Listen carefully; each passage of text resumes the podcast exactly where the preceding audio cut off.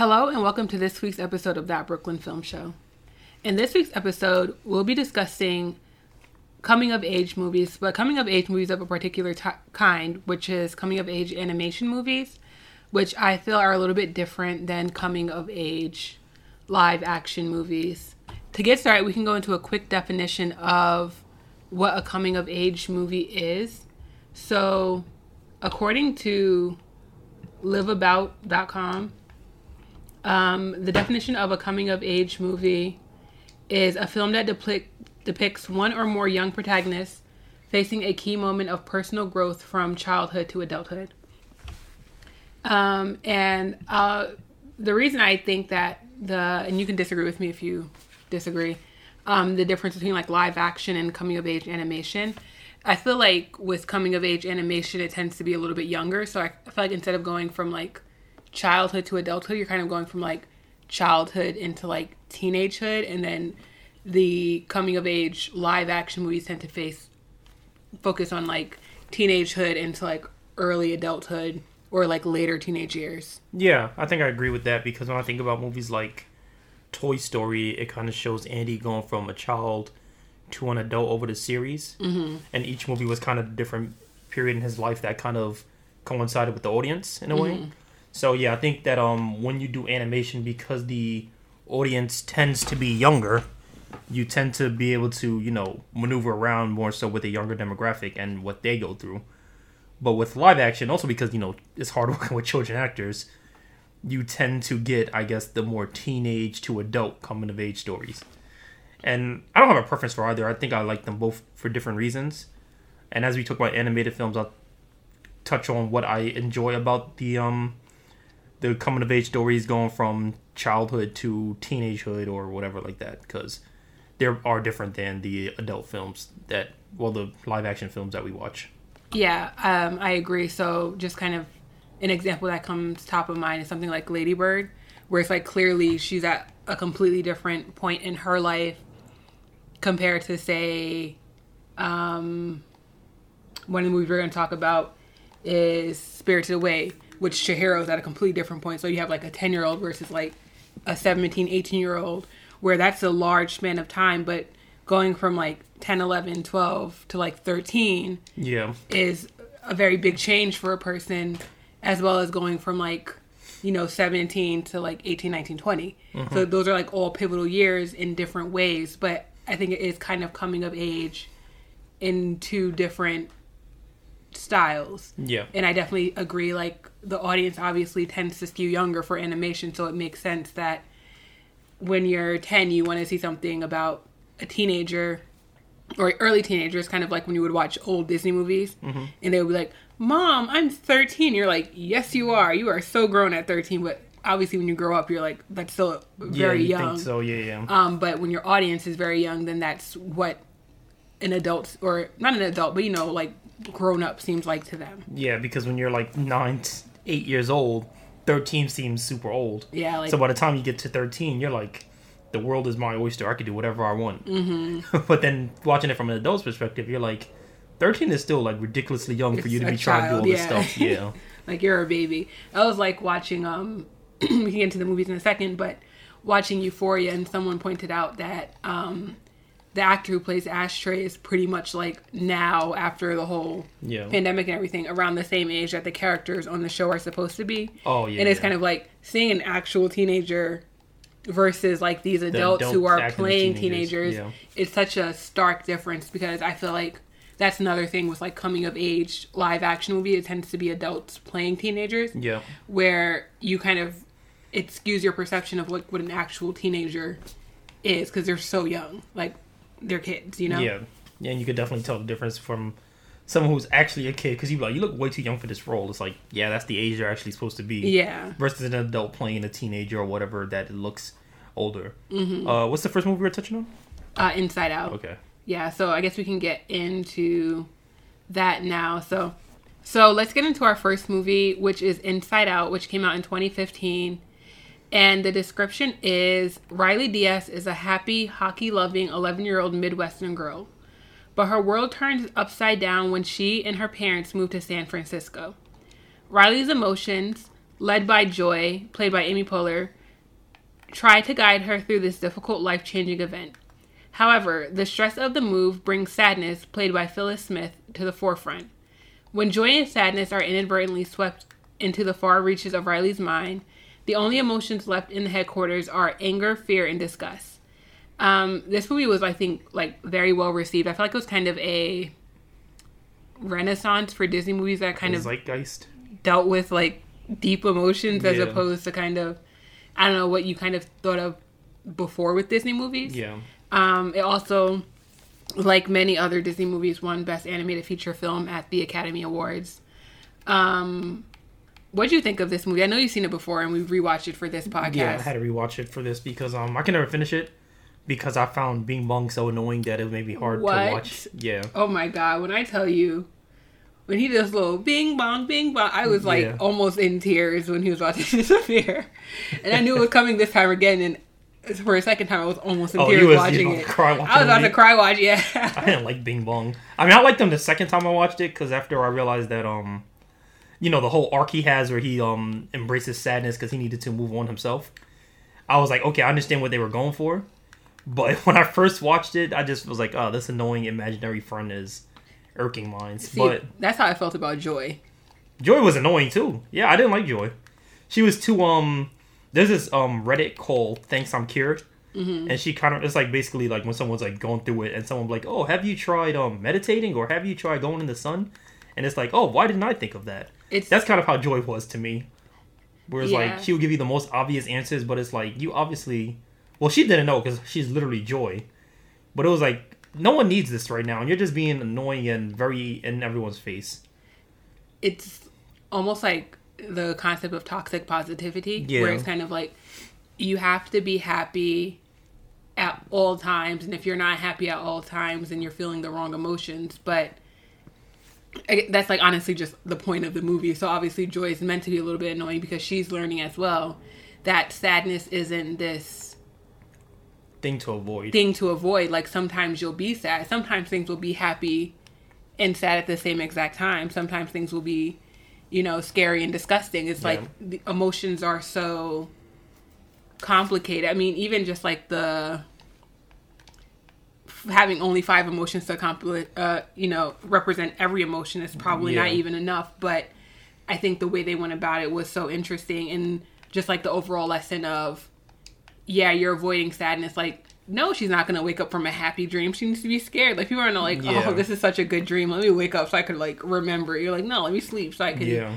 stay in this, you know, positive place. And that was kind of like Joy's lesson throughout the movie. But the way she treated sadness to me was very frustrating because I'm like, Oh, she treated her like crap. she treated her so badly. Like she exists because she serves a purpose, you know. Yeah. And Joy acted like she was the own, like she was the one in charge. Yeah. But I think that it was part of the reason why they had to make Joy kind of blatant in your face was to show you that, like you said, toxic positive, t- toxic positivity can be toxic, mm-hmm. and sh- her purpose is kind of to like push the viewer away to be like, okay, we get what you're trying to do, but right now you're not needed, and that made you kind of appreciate sadness, who was kind of, you know, it was her turn to kind of help Riley through her journey, but Joy kept trying to get in the way. Yeah, you know another thing that kind of stood out to me is I don't know if you noticed that all the characters, like all the emotions, their hair was the same color as their body. So it was like Yeah. disgust was green and green.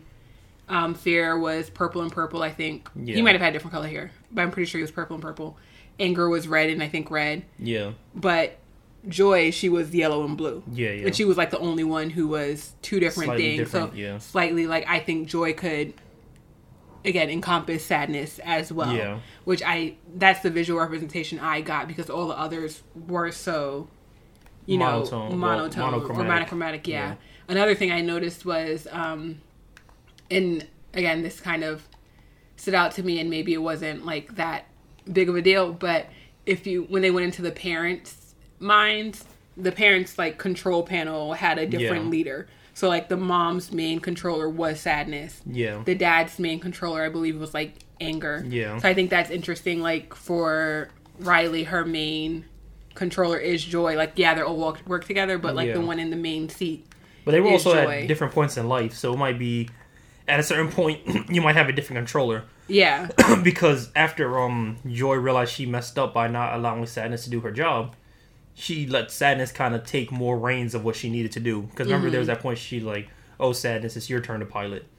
So it's like when you're a kid, you know, things are a little bit easier because you're just amb- am- what is the word ambivalent to some of the problems that people have to go through and stuff like that. Mm-hmm. But as you get older, I guess you just become more aware of your surroundings and you know the difficulties of life. And I think that's part of the reason why at a certain point sadness had to take over because you can't just you know happy your way through everything. Sometimes you just have to um embrace you know the the negative feel. You can't even say negative feelings because it Right. doesn't have to be negative. But you know, feeling down. It's okay to feel down sometimes. Yeah, as long as you don't stay there. But Yeah. it's like another there was like a study or something talking about like emotions or like perceived happiness through life and like the older you get the less happy you Mm-hmm. feel essentially and i kind of think again that's interesting It was a. Um, speaking of that, I know it's kind of like a um. What do you call it? A par- par- parabolic. a equi- curve Yeah, it's like a curve. They say like, as you get older, you might get less happy, but then once you start getting older, older, you, get, happy, again. yeah It's like when you're like, I guess in your formative years, life tends to be a little bit rougher, but then when you start turning like 70 or let me say Probably 60, 50, age, 70, honestly. 80, yeah. People then anymore. tend to be happier because I guess you could look back on life as like a series of journeys and positivity versus when you're experiencing it, you know, you might just be only looking forward to the future or you might only be looking back on the past about things that you missed as opposed to just appreciating it. So yeah it's interesting to see that like it's kind of like i think again it might be the office or parks and recreation it's one of the two yeah. but there was like one of the quotes and then I, one of the characters was kind of like you don't know or sometimes i wish i knew i was in the good times Mm-hmm. while i was living in it as opposed to having to Remember back on it. back on it and i think that's kind of how people could start to look at life is Mm-hmm. kind of like these are the good times these are the times that i'm gonna want to remember instead of being like what's the next thing you know i mean yeah you need to look at for the next thing as well but Mm-hmm. It's it shouldn't always kind of just be like You want to appreciate what you, you have want to appreciate what you have in the moment as opposed to always Yeah. kind of be working towards the next goal and not being happy with where you're at and again but sometimes there are moments where you're just not and that's just Yeah. not going to happen but if you can try and, that's find okay, the too. times yeah to appreciate it and i feel like that's what this movie was where riley was like okay or right with joy in her mind they're like okay these memories are the good times that's why Mm-hmm. they're bittersweet because i'm away from it but they're still cherished memories so they have like a touch of sadness to them as opposed Yeah. to it being perfect or one of her happiest memories was also one of her saddest memories but it became a happy memory Yeah, because You're she needed about the to scene feel where she was sitting with her parents crying her- over like not making a team or something. I forget what Yeah. it was, or losing the game. But then it became a happy moment. because her parents like rallied and her friends rallied around her because she was feeling sad. So it's kind of like you can uh, feel all of these things all at once. And I really, obviously, that was like the message of the movie. And I feel like they did it so well by having it be like these little avatars of emotion. Yeah. You know? I agree with that. Um, any final thoughts on this movie before we move on to the next one? Um, I thought it did a good job at at showing its primary goal, which was about you know different emotions play a different role at different points in your life. Um, like I said, I did I didn't love this movie like everyone else did. I know it was kind of like he said, it was a a start of like Disney be taking more and more serious roles, kind of the mental health era of film where a lot of films was revolving around mental health, which is a, a era that I like.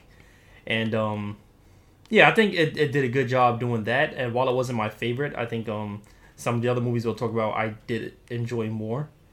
I still did really, you know, appreciate what the film was trying to do. Um, I don't know. I I mean, I really like this movie. I feel like even at my age, I can appreciate like what the message was and what the message is. Um, I do wonder if like little kids would have grasped it. Yeah. Sometimes I, wor- I wonder, even like with something like Soul, which recently came out. I sometimes wonder who the audience I think kids are really is. You I- know?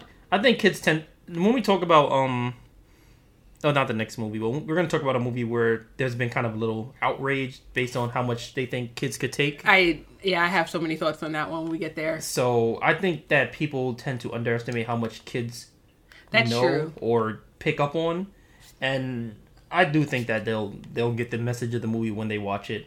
At least it's gonna sit in their memory bank. Like I think it's better to show them like, hey, this Yeah. is okay to feel this way than to just like, oh, I don't think you would get this, so let's just make it for the adults. It's like I, I think mean- kids are more aware than people tend to give them credit for. So You're right because I think that's around. I mean, I'm assuming like the age group is probably, you know, uh, like what eight through yeah, 13, 14 for the intended group.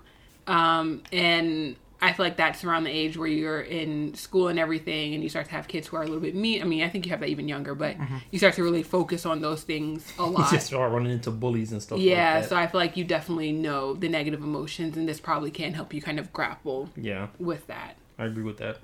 Um, yeah, but with that, let's get into our next movie, which is Spirited Away, which came out in 2002. Um, and the description is in this animated feature by noted Japanese director Hayao Miyazaki, 10 year old Chihiro and her parents stumble upon a seemingly abandoned amusement park. After her mother and father are turned into giant pigs, Chihiro meets the mysterious Haku, who explains that the park is a resort for supernatural beings who need a break from their time spent in the earthly realm, and that she must work there to free herself and her parents. And this also won Best feature, Animated Feature Film, and I believe it's one of a few that is not a Disney film to win Yeah. that award. Um, yeah, this movie is, I mean, It's an iconic film. it's like yeah, it's an iconic film. Like if you ask someone their favorite Studio Ghibli movie, there's a high chance it's Yeah, this gonna say one. Away. I would say And- it's, unless someone like I think um it's probably the most popular Ghibli film. Mm-hmm. Unless maybe I'm bugging. I think it's the most popular one. I think so. So I would say that um it's probably the favorite of people who probably haven't seen all of the films. Mm-hmm. But it's still one of the best ones, even if you did see all the I films. was like, even if you've seen all of them, I wouldn't begrudge anyone who said that this is their favorite. This is up there for me. I like this one. I love Howl's Moving Castle. So there are a few more as well, but those are definitely like Your up there in my top yeah. ones. Yeah. no, Um, yeah, I agree with that. Um, I think Spirited Away definitely has a special place amongst the um. Before this turns into just a Spirited Away praising podcast, I think it does play a really good role at what it does as far as um having a like. All right, when I guess I never really thought about it as a coming of age story Mm-hmm. because of all the times I've seen it. I kind of just watched it as through like an enjoyable movie lens. But then trying to watch it through a coming of age story, I think I kind of had to adjust how I was like receiving the messages and stuff like that. And I still appreciated the movie. Um, I think that it's not as in your face coming of age as the other two movies we saw, in the sense that their messages are very clear into what they were trying to say. Like one's about sadness, one's about growing up in puberty, and all this other stuff.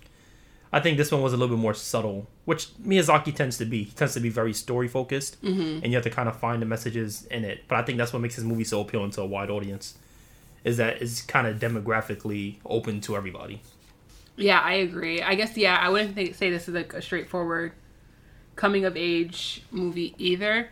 Eh, But when you start to, or I would initially say like, oh yeah, coming of age when watching this. But when you think about what Chihiro is going through and all that she has to grapple with, you're like, yeah, this is kind of formative Yeah, for a young person. Like you're trapped in a world alone, and yeah, that's what I'm it's your job to kind of not only free your parents but protect yourself while trying to navigate through like a new realm and again she also had a big move they were moving from her her childhood friends to a new place and they made a pit stop along the way and i feel like that's kind of the pit stop into you know Yeah, a new phase of life which i kind of think of coming of age as Yeah, I would say that. Yeah, this is definitely I would say a formative years movie more than a coming of age movie.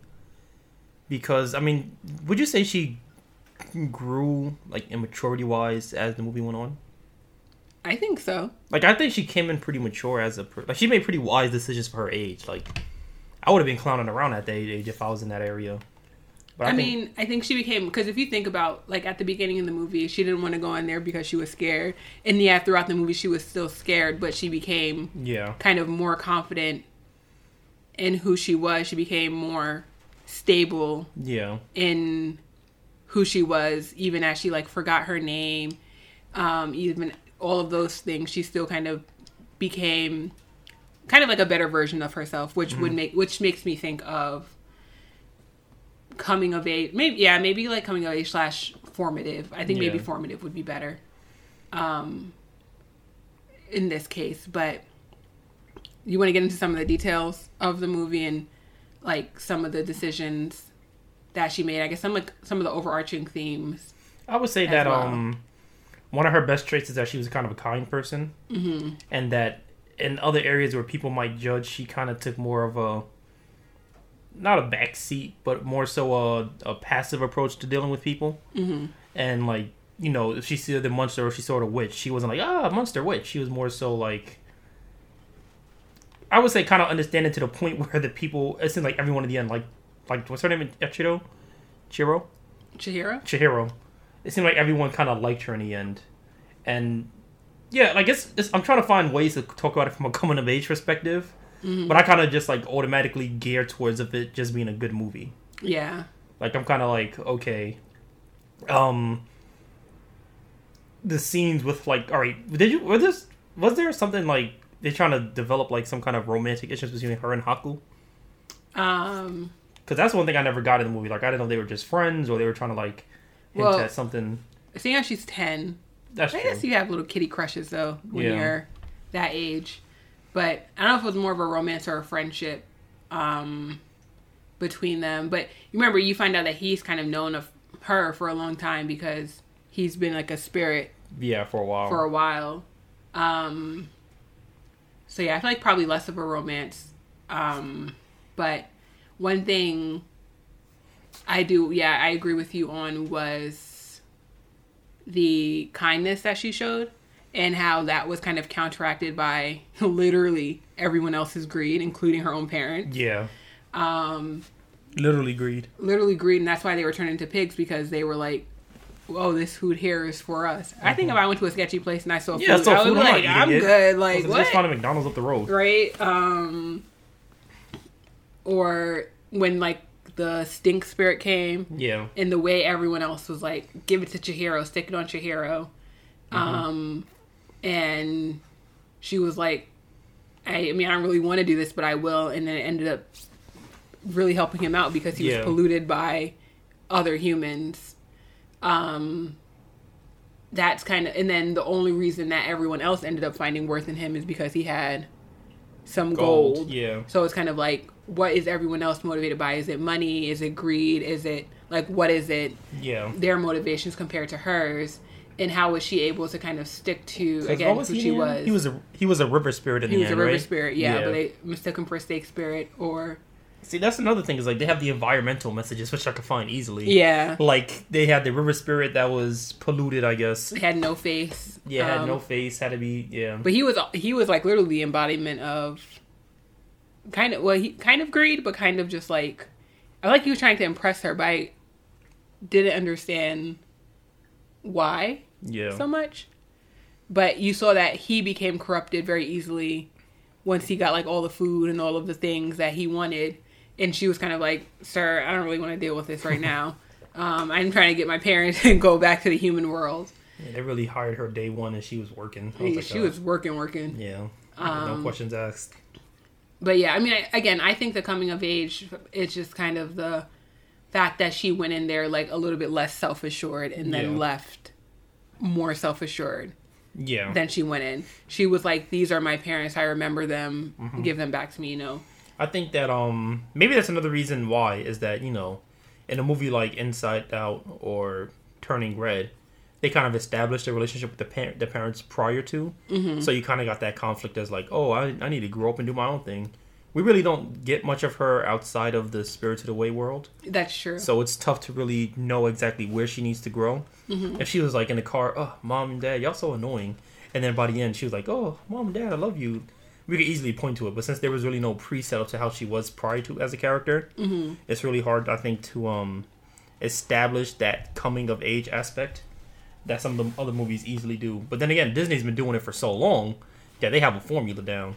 yeah, I mean, and again, with Miyazaki, it's just his approach is just a little bit more subtle. It's not going to be, you know, mom and dad, I hate you, or mom and dad, I love you, but I don't want to disappoint you, so I'm going to not be who myself, and all of that is kind of like a more subtle approach with other messages Yeah. mixed in there as well. Um, any final thoughts on Spirited Away before we move on to the next movie? Um, no, it's still a iconic classic movie that I love. Um, you know, it's one of those. It's one of those easy movies. Like if someone doesn't watch anime, and I'm like, "What's an anime movie slash TV show you could watch?" I always go to Spirited Away because it's just like the quintessential anime film. I would say. Yeah, um, again, if I was to put on a Ghibli movie just because I want to watch one, there's like uh, probably now that I've seen Ponyo, there's like a, uh, you know, third one third chance that it'll be this Howl's Moving Castle or Yeah. Ponyo, um, and just because they're so easy to watch and they're just really well made and they're really good. Um, the one other thing I want to point out is speaking of emotions is just kind of like I think we've spoke of this before the way he shows emotions in his movies and how like the tears are so big and you just Mm-hmm. Yeah, kind of see it like all on their face. That's like another factor that I think he does really well, which kind of helps show her growth through the movie really well. Is because you feel her emotions so much in the beginning, and you kind of see how even throughout the movie when she gets sad, she kind of stays steady until um, the end when she gets her parents back and gets back to the human realm. Yeah. Um, okay, so Last but not least. last but not least is Turning Red, which came out this year. Um, and the description is in this year's 2022. Um, the description is Mei Lee is a 13 year old girl who is torn between her mother's being her mother's obedient daughter and the chaos of her youth. As if that were not enough, when she gets too excited, she turns into a big red panda. Um, so what were your thoughts on this film, Jabari? Um, I thought it was a good movie. I think I fell into the overhype a little bit of people kept telling me, "Oh my god, this is one of the best films I've seen in a while. This is better than Encanto and stuff like that." So when I was watching it, I went in with those expectations, and it came up a little bit short based on those expectations. But I still think the message was overall good. Um, I think the message is very on the nose, which is not a problem. Like when it's speaking to a certain audience, you kind of have to be a little bit more on the nose than if you're speaking to I guess an audience my age, where you could be more like, oh, this um moonlight represents growth, while the sunlight represents whatever. With a younger audience, you got to be pretty in your face about it because you know you can't be as symbolic. But that being said, um, I think I enjoyed the movie well enough. Um, I think that it wasn't exactly talking to my demographic, but I think it was effective in trying to talk to the people that it was trying to talk to. Um, I guess I I didn't go into it with a lot of hype. Yeah. I liked it a lot. I didn't love it, but I do think that the message was very strong, and I think that I don't know movies about like mother daughter relationships. I really gravitate towards. Um, maybe because I'm a daughter, you know, you're a son, so maybe like father son movies get you. I don't know. Um, Also, I was never a teenage girl, so that might be a and reason too. yeah and kind of just like the idea of wanting to like not disappoint anyone Mm-hmm. but also kind of try and find ways to be yourself i feel like that's like a message throughout this movie and i feel like that really worked for me especially because she was kind of like i you know these are things she probably did enjoy doing once upon a time she probably did enjoy and she probably still does but it's kind of like you have to find a balance between Yeah. enjoying things like with your family and then wanting to go out with your friends and wanting to do all these other things.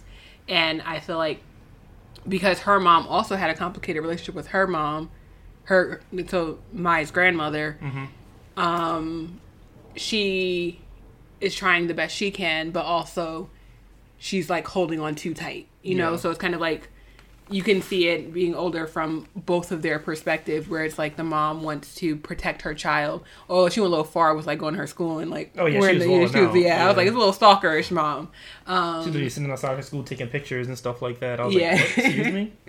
but you can understand her wanting to protect her daughter at the same time as the daughter being like this this is too much protection. Yeah. You're suffocating me at this point, and I want to be, you know, your little Mei Mei, but I also want to be Her own person. my own person. I want to go to this little corny boy band concert, and I want to have fun with my friends, and I want to do all these things without Like her mother's like sitting there. Oh, who enjoys this kind of music? And she's like, me. me. Yeah, Like I just want to be a teenage girl and have a crush on boys. And when she's sitting there drawing, drawing the pictures of the boy in the store and stuff like that, and, And she's going to the store and blaming yeah. him, like, "What are you doing to my daughter?" It's like I didn't do anything to your daughter. Your daughter just has a crush on me. yeah. But because she had these expectations of her daughter to be exactly how she she wanted her to be, Mm-hmm. it kind of created a situation where okay, now that she does anything except that, now when she does anything she doesn't approve of, she automatically be oh this can't be my daughter. This can't be who I raise and stuff like that. So Yeah, and that's like suffocating. Yeah. You know, so it's kind of like not only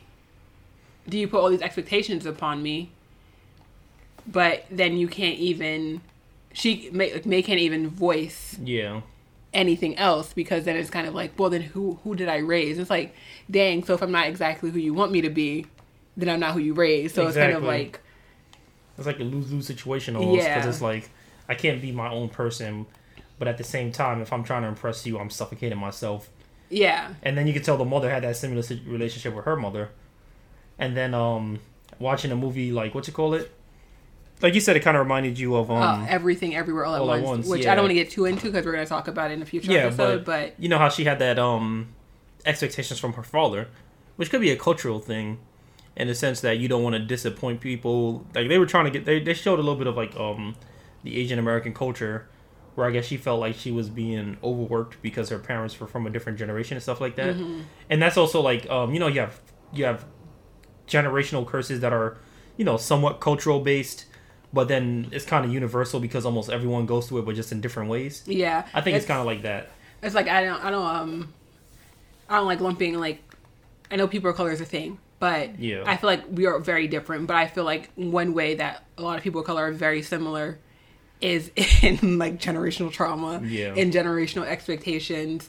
Kind of no matter where you're from, especially if you have like either an immigrant story or, or if even not an immigrant story, but like a background where you're either first generation or you come from like an oppressed people Yeah. then a lot of that gets put on your shoulders and then you're like made to ho- hold that and i feel like you feel that in this story and as well as everything everywhere all at once Yeah. um, and you can see that in a lot of movies about a lot of people of like Color. color, yeah Um, and i definitely agree that's why i kind of like the fact that they added the grandmother as well and you can when you went into um, spoiler alert just if you haven't seen it yet but when at the end when they go into the panda realm and she sees her mom as a child and it's kind of like i don't know if you in therapy when they talk about like uh you know talking to your inner child or doing inner child work that's literally like what her mom needed to do because her Yeah. mom literally was in that space as the child who felt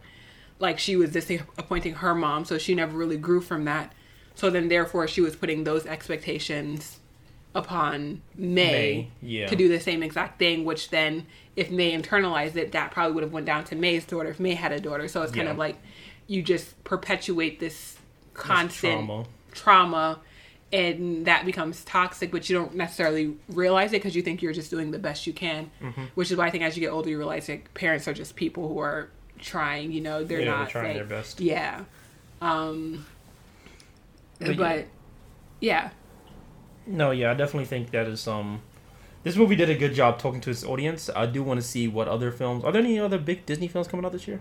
Yeah, Buzz. sure Eh, Lightyear. yeah that's gonna be um It'll probably be good though. Like I trust in um Disney movies for the most part.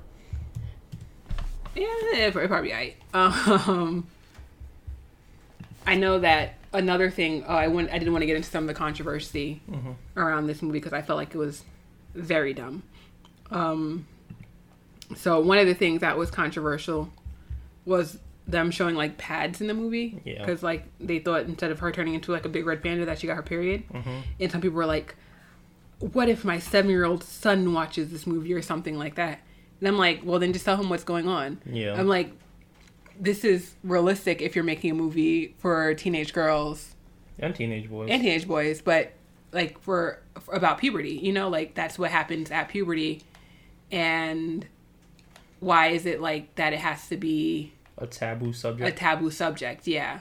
So I think that I thought that was really dumb in terms of like It's because you have the of group of people where it's like, even if something doesn't have to do with like sex per se, but it's still like a based on a process that's related to it, they're gonna have a problem with it, yeah and they feel like they got to keep it a secret from their kids, or it's like, oh, this shouldn't be talked about at all, yeah and little girls should have to deal with this in secret and be ashamed of it. But as long as my young kids don't ever know about, it's like that's not I- realistic. hmm But because they're so um, you know, I guess you you get kind of used to being in the era where it's like topics that are pretty basic and universal are considered, are considered taboo. taboo. That when it starts to become, I guess, okay to talk about it in a less shameful way, you're starting to think like, oh my god, what is the world coming to? This used to be taboo when I was I was a kid, hmm and it's like, okay, show us, so is showing your ankles. Like the world's changed and things change with it, and that's okay. Yeah. But like I said, I, I to some extent I understand like when people go through these changes, like mass changes in their life, why it's overwhelming. hmm But at the same time, people like in order to be mad at them showing pads in a movie, you have to be pretty uptight. So you need to look in the mirror and be like, okay, what's going on with me that this is becoming a problem? Yeah, it's not like they were like showing how to put it. It was literally just like a box of them. Yeah. Like it wasn't anything more than that. And it's like, you don't think, you know, teenage boys recognize when girls are like, hey, excuse me, can I go to the bathroom? And like, they bring their bag with them. And no other time of the month do they bring their bag with them. Like, that's why, because it's so like hidden. Um, and I think it was just kind of a dumb backlash to have in the movie. Again, it's particularly when it's focusing on like the whole turning red thing is just like a symbolism for puberty, you know, Yeah, symbolism for all of that. So the fact that she's clearly like 13 years old and that's like around the age girls get period and stuff. I don't understand why, especially when she was like, "Oh, she's going through a big change." Like that's obviously what her mom would Yeah, think. they so know what they're talking about. I don't. And then all the other women turned into red pandas. It's like it was obvious. Yeah, But like I said, I think the reason people have a problem with it is because certain topics, and the reason why a movie like that is important is because certain topics are trying are are forced to be seen as taboo or shameful when it's not. hmm And I guess that when you grew up in an era where that wasn't okay to talk about, and now it is, you might feel a slight way. Maybe it's like a mm-hmm. jealousy that oh, when I was a kid, this topic was something that we had to be ashamed of, and now it's less so that. But I think that's a good thing. Like I think that as people come around to what is okay, like as naturally body functions and stuff like that. Like even her doing like the fan art of that boy, it's like yeah, that wouldn't have happened like 20 Yeah. years ago in a Disney movie. like she's a thirteen year old. Was she thirteen? 13, I think around that age. yeah. Yeah, she was 13ish like you know that that time of her life like of course she was going through different feelings but Yeah, those are little things that people like there's a whole i don't know if you know the whole controversy going on with disney right now but it's like a whole thing going on with them Oh, the don't say gay. yeah that stuff and then they try to use this movie as an example to say that they're um trying to force topics on kids and stuff so that's uh, the side that believes that stuff are already kind of loony so i don't really take a lot of what they say seriously because they're most are just trying to make sure everything stays the same as it was when they were younger I mean, honestly, I think they wanted to be even more more conservative Yeah. than when they were younger. Like, if they could bring us back, they're the people who were like, I remember when it was the 1960s, and I want to be back in the 1960s, and I just want some racism and milkshakes and yeah you know puritanism. It's like y'all just it's it's a lot, and it's just kind of like you know. And I also feel like it's just they they don't want to parent too much.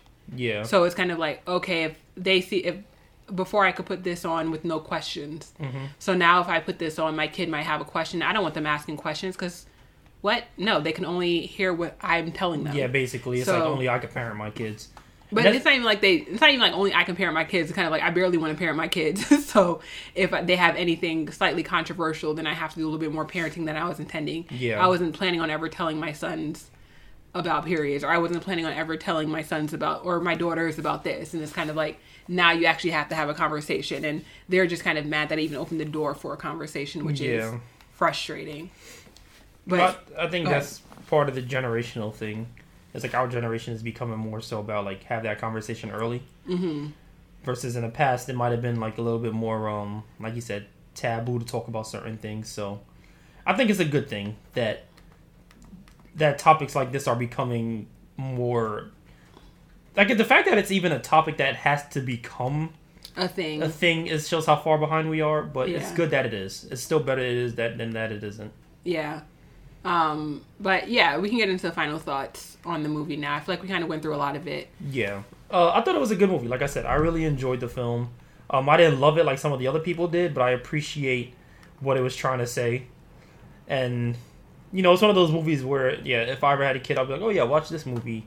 This is a good movie to kind of see and understand what is going on. So I think that it does a good job in what it's trying to do, and I appreciate it for that. Yeah, I agree. I think that um again, I love liked the mother daughter relationship aspect playing like a huge role of it. Um I feel like you get I think you get a few of those, but I like the fact that you have one. I like the fact that it was from the perspective of like an Asian Canadian family and it clearly took that into account with like a lot of the cultural aspects of it. It wasn't just like here's an Asian Canadian family and there's nothing From Um, there. yeah, from their culture as a part of the story. So I like that aspect as well. I think it was a, a pretty good movie. Like it wasn't my favorite. Um, I did like maybe not to compare, but I did like Encanto better. Um, but I also st- still thought like the overarching message was better. And I thought again, even for like we're gonna get into this again in a couple weeks, but like the mother daughter story aspect or like the overarching family aspect, I did like everything everywhere all at once. I thought that did like that was one of the best mother daughter Yeah, that one I was I've like, seen in a long time. this is good. Yeah, that one. Um, but this one I think it's, it's for a different audience, and I think for the audience Yeah. that this was for, I think it did a really good job yeah, of portraying that story. And I think that maybe some 13 year old girl out there watching this who has like those weight expectations, maybe even younger, but like those expectations on their shoulders, maybe watch this and say, Hey, I kind of feel like this too. And I want to say something. So I feel like that's, if that's like the point of the movie, then I think it accomplished that yeah. really well. I agree with that. I definitely think it um for its demographic, it might be a great movie for them Mm-hmm. and something they could refer back to going forward. Yeah. Um, so that was all the movies that we have for this week. This was like a fun one. I was hoping to try and find one with a, a male Yeah. lead protagonist, but we did have one and we're saving it for another episode. So you'll hear about that when I'll mention what it was when we get to that episode. Um, and thank you for listening. Uh, we'll be back in a couple of weeks. Please remember to rate, review, and subscribe wherever you can. Thanks. All right, bye.